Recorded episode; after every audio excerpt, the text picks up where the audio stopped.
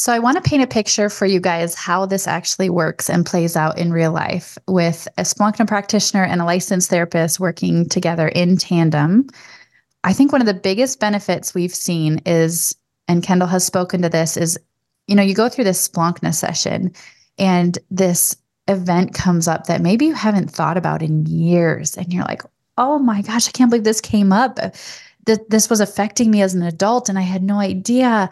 And the session ends and you have a few choices. One of them is you just go on with your life and like, okay, that was crazy. Another one is you can take your Splankna session in a almost just prayer to the Lord and process it with him and like, okay, God, this is crazy. I, I don't know what to think about this. And I'm feeling this and that. And you just pray and process it with him. But what we have found also really helpful is to leave a Splankna session and a couple days later go see Kendal and go see a counselor who can then say, Hey, let's talk about this session. What came up for you? How have you been feeling about it since? And as we do that, there's also this release that we're signing so the client is signing it, giving Kendal and I permission to discuss what came up in their Splankna session, what came up in their talk therapy session, so that her and I are on the same page.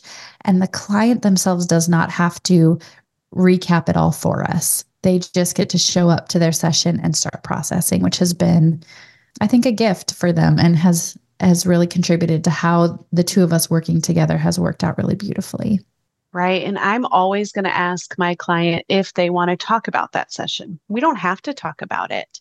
And we don't have to go there if they're not just if they're not ready just yeah. yet. And um, it's extremely professional in the sense that the conversation or the things that are shared between Laura and I are how can we help this client? What do they need? What's the healing process? Where do we think they're at? What goals can we help them? but really the client is in complete control. And I want all of my clients to know that they're in control of their their counseling. I am just going to be the tool. I'm going to be the conduit to help get to the healing. Mm-hmm. And I know that that is exactly where Laura stands on it too. But you know, as a client, you need to feel like you're in charge. You're in charge of your own healing. And so that's really important as Laura and I partner together in this professional setting so our clients again gain as much healing as they possibly can or desire for themselves.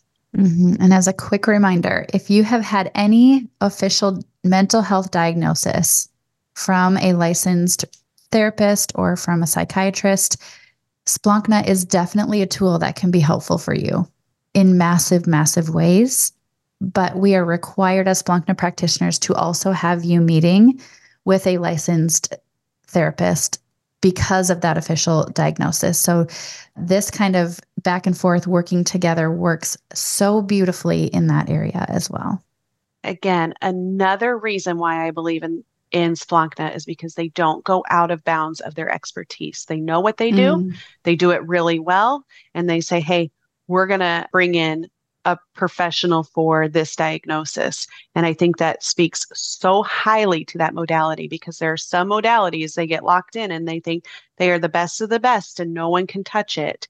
And I think that that is dangerous territory when dealing with humans mm-hmm. because we are so vast and so different and so uniquely made yes. that to think that there's a one time fix and a one type therapy for all is um, it's just not a good place to be. So I love that Splankna recognizes its basically its its reach. Mm-hmm. You know? yeah, yeah, that's a good way to say it.